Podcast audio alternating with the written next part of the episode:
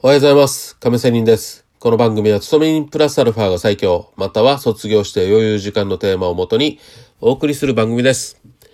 さて、えー今日は勤め人生活の話をしたいと思います。で、内容はですね、まあ、この前の、えーブラック企業の中でのみんな不満を持っているというような、まあ、簡単に言ったらそんな話です。さて、えー私の会社はブラック企業なんですが、まあ、この前、一人ね、女性の同級生の職場仲間が、まあ、私と同じように、今の会社のね、早く出勤してもらいたいっていうね、義務でもないのにそういう話をした上司からの、まあ、反発心が聞けたっていうような話です。でした。しかし、実は昨日もね、今回、新たな仲間を見つけましたよ。で、この方ね、今年、まあ他の部署からね、え転勤してきた人なんですけども、たまたまね、あの、印刷をして、コピー機で印刷してる時に自分もそばにいてね、どうですか？と移動してきて、ここの職場はという話をしたら、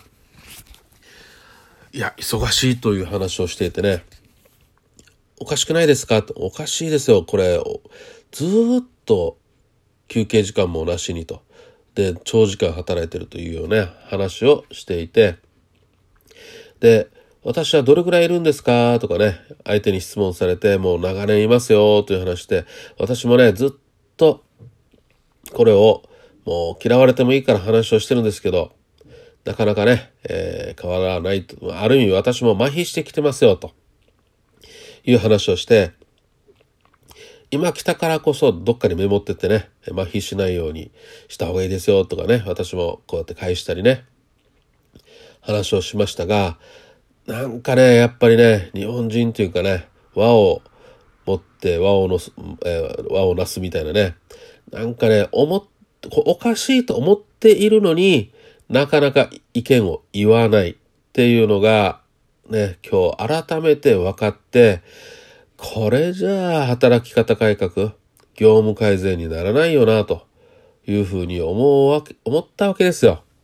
だからこうやってね、ラジオを撮って話をしていますけど、やっぱりみんなそう思っているのになんで、ね、社長が、なんか、給料も上がらないけども、えー早く出勤してくれないかみたいなね、話をしているのを聞いて何にも言わないんだろうなと。またね、社長に言えなくてもさ、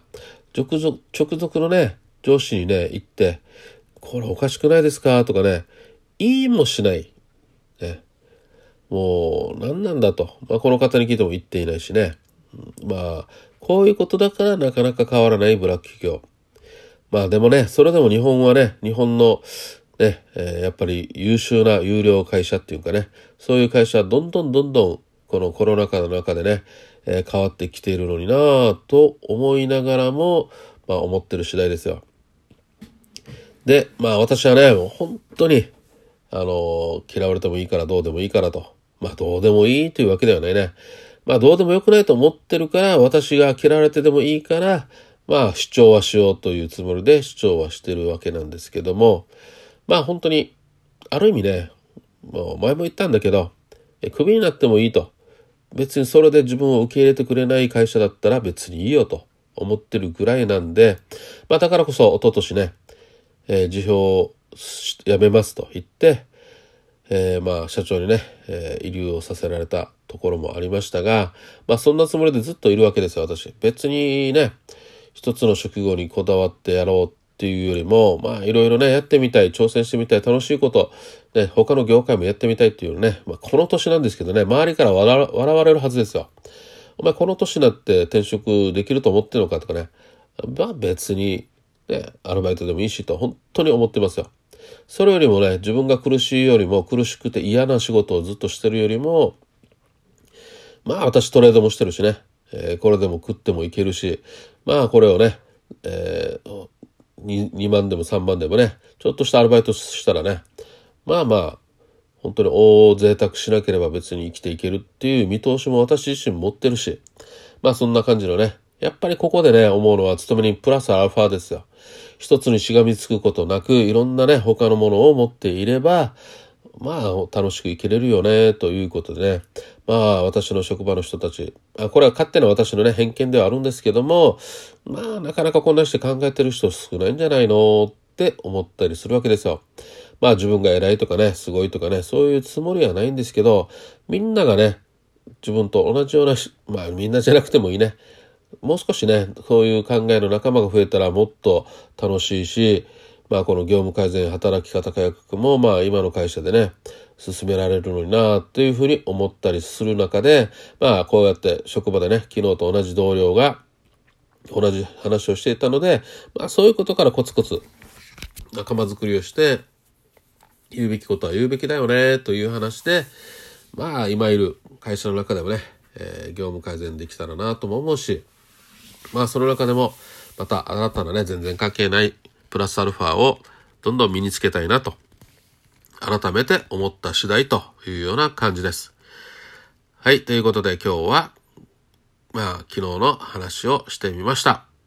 皆さんも多分ね、いろんな会社でまあ理不尽なこともあるかもしれませんが、まあ自分自身がね、いろいろ力を持ってれば、この力っていうのはプラスアルファですよ。また、いろんなスキルとかね、まあ自分自身のね、自信につながる何かをね、